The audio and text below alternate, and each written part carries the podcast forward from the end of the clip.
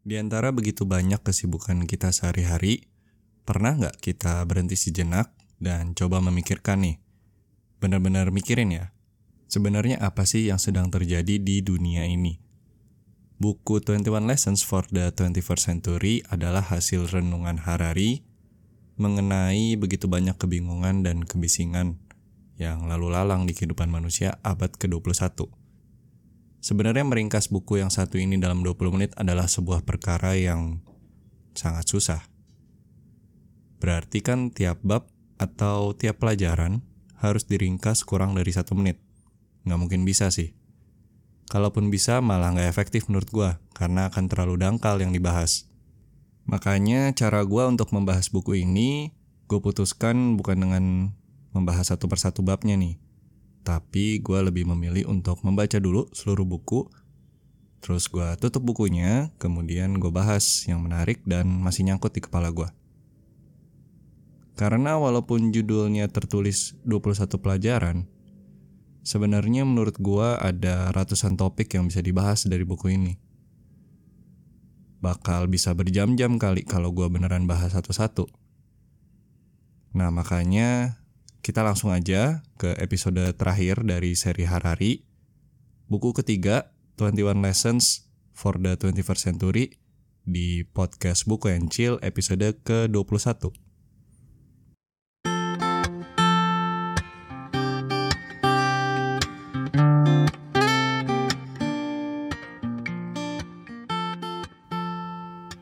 Beberapa tahun terakhir gue sering bertanya dalam hati, apakah memang abad ke-21 itu sebegitu spesialnya sampai-sampai kayaknya tiap hari ada aja hal baru yang aneh-aneh terjadi di dunia ini.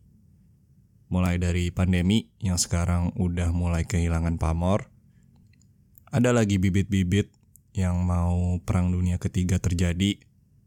Semoga enggak. Sampai ancaman resesi keuangan global yang mulai merakak naik panggung nih. Apakah memang abad 21 sebegitu gilanya dalam tanda kutip? Sampai kita yang hidup di abad ini bisa atau boleh merasa spesial. Secara skeptis gue tahu kalau sebenarnya abad ke-21 mungkin terasa paling bombastis di antara semua abad sebelumnya. Ya, apalagi kalau bukan karena kita sedang hidup di dalamnya. Buat kita udah pasti abad yang kita hidupi adalah yang paling spesial. Makanya nggak adil kalau kita nggak tanya ke orang yang pernah hidup di segala abad. Sayangnya, ya yang gue tahu sih nggak ada ya yang hidup selama itu.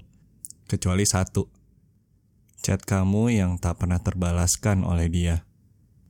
Aduh nasib, nasib centang biru tapi kok nggak dijawab.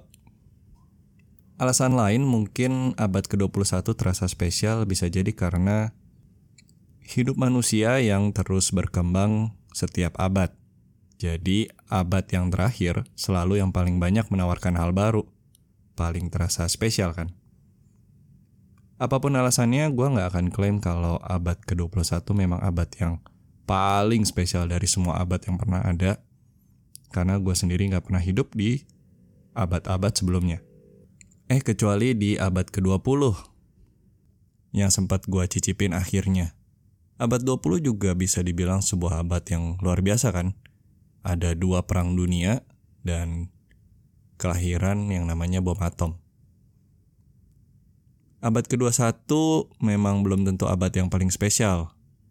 Karena abad ke-21 belum selesai kawan, masih banyak yang harus terjadi untuk bisa secara resmi kita tahbiskan abad ke-21 sebagai the chosen one.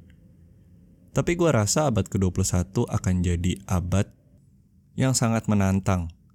Terutama setelah membaca buku Harari, 21 Lessons for the 21st Century. Ternyata Harari, seorang sejarawan dan kaum intelektual dunia, punya banyak kecemasan juga loh tentang abad Cineplex ini. Jadi bukan cuma anxiety kita-kita aja nih. Seperti bukunya yang Sapiens, Harari lagi-lagi menegaskan bahwa dasar hidup manusia atau Homo sapiens adalah berbagai macam cerita yang kita percayai dan teruskan turun-temurun. Jadi di bukunya yang ketiga, bagian awal-awal dari 21 Lessons, pelajaran-pelajaran yang dibahas juga tentang perkembangan cerita di dua bidang yang bisa dibilang paling penting, yaitu teknologi dan politik. Secara analogis, gue menyamakan dua hal ini sebagai cerita tentang kekuatan individu dan kelompok. Kenapa tantangan teknologi gue samakan dengan kekuatan individu? Teknologi merupakan sarana yang bisa menyetarakan seluruh umat manusia. Argumen ini udah panjang lebar kita bahas di buku Homo Deus.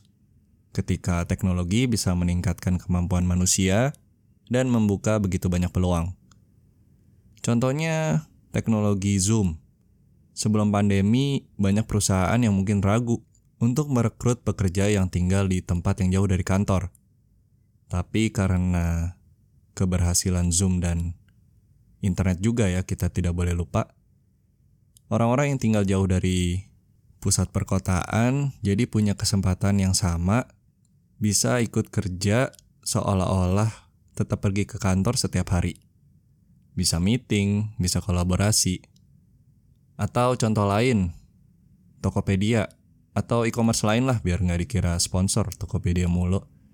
Bisa Shopee, Bukalapak, Blibli, JDID, banyak banget dah tuh gue sebutin semua.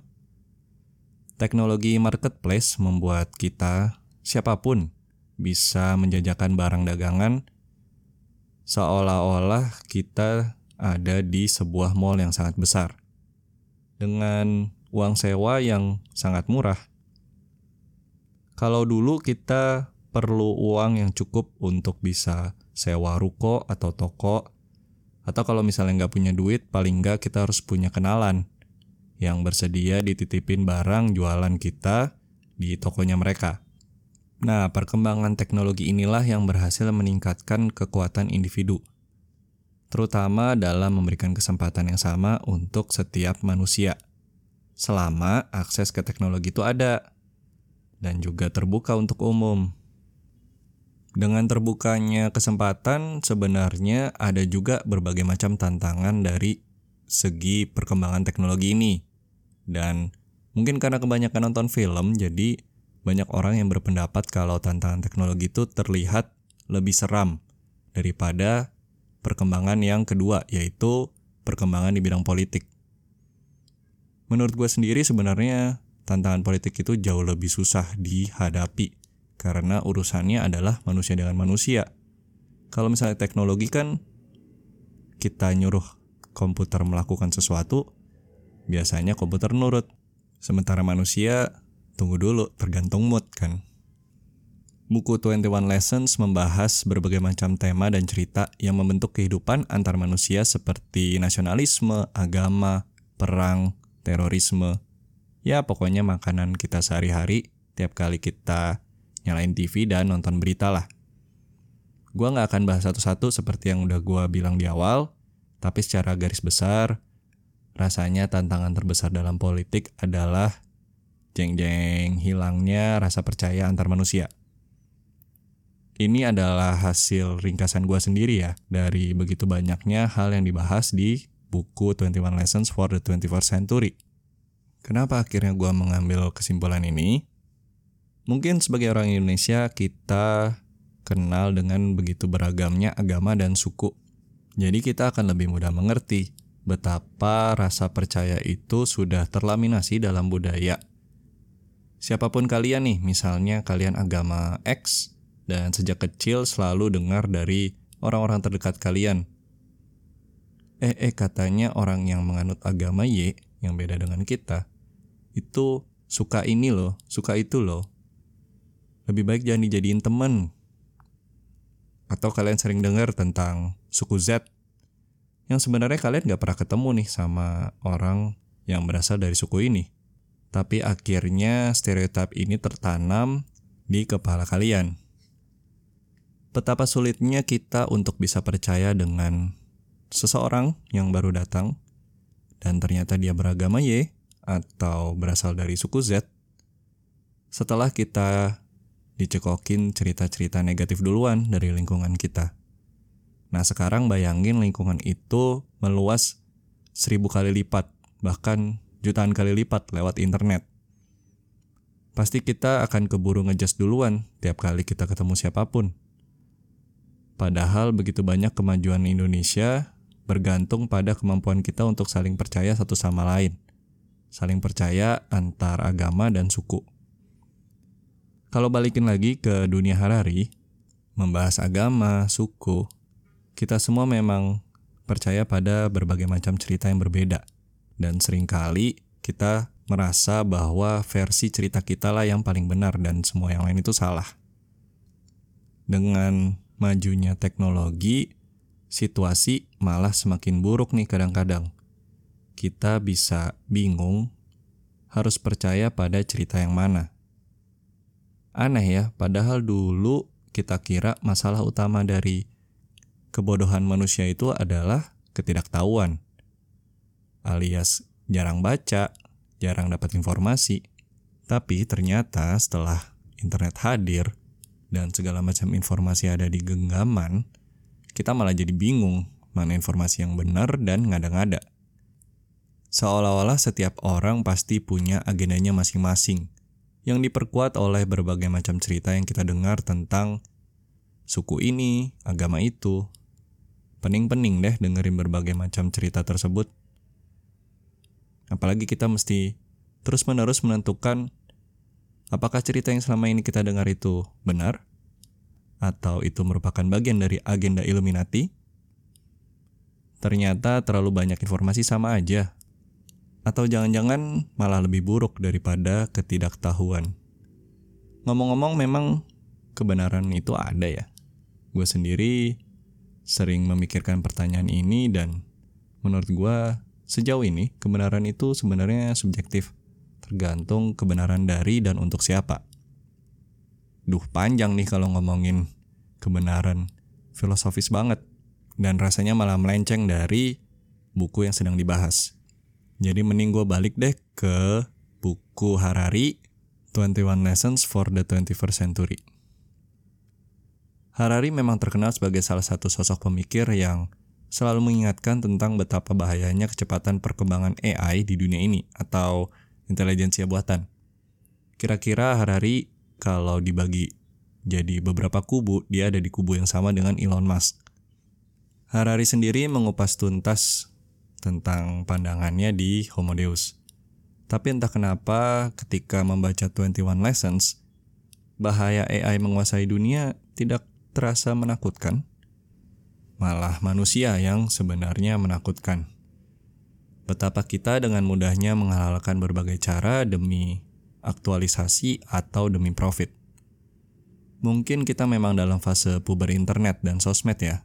Walaupun udah beberapa tahun, tapi kalau kita hitung dari awal keberadaan manusia kan masih sebentar.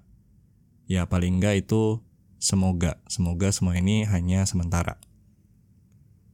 Lalu apa saran Harari? Apakah kata lessons yang ada di judul buku ini cuma pelajaran nakut-nakutin aja. Enggak juga sih, tapi pelajaran yang disampaikan Harari terasa seperti pendirian yang apatis. Ia berargumen bahwa manusia tidak akan bisa menentukan mana yang benar dan mana yang salah, atau lebih tepatnya mana yang berarti untuk diri kita masing-masing di antara begitu banyaknya informasi. Jadi lebih baik kita lupakan aja semua informasi tersebut dan mengasingkan diri di hutan. Hehe, nggak se ekstrim itu sih. Harari mengajak kita untuk pertama-tama tenang dulu. Dalam pencarian akan kebenaran yang hakiki, tempat yang paling tepat untuk mencari adalah diri kita sendiri. Gue masih ingat kata-kata Harari di buku ini bahwa dia sendiri bisa menyelesaikan semua bukunya karena dia dengan sengaja mengalokasikan dua jam setiap hari untuk bermeditasi dan merenungkan apa yang sedang ia pikirkan. Menarik ya, mungkin memang ada baiknya kita menyempatkan diri untuk disconnect atau luring ya, luar jaringan dari begitu banyaknya sumber informasi yang biasa kita makan tak henti dan sejenak coba menghubungkan apa sih sebenarnya yang sedang terjadi, yang kita baca, yang kita pelajarin. Hubungkan kemudian coba mengerti, dan yang paling penting ambil hikmahnya. Begitu kira-kira pelajaran utama hasil ringkasan gue dari 21 Lessons for the 21st Century. Ya, ujung-ujungnya adalah tentang meditasi juga. Sebenarnya gue pun agak kecewa sih dengan membaca endingnya, cuma ya begitulah adanya buku dari Harari ini. Di antara begitu banyaknya informasi atau cerita yang membanjiri nalar kita, memang setiap hari kita mesti tidak lupa untuk tetap berenang ke tujuan kita masing-masing. Jangan sampai hidup kita ini isinya ngapung ke sana kemari sekedar ngikutin arus. Buat yang belum tahu harus berenang ke mana, coba angkat dulu kepala kalian dan lihat sekeliling ya. Pastiin pulau mana yang mau kalian tuju.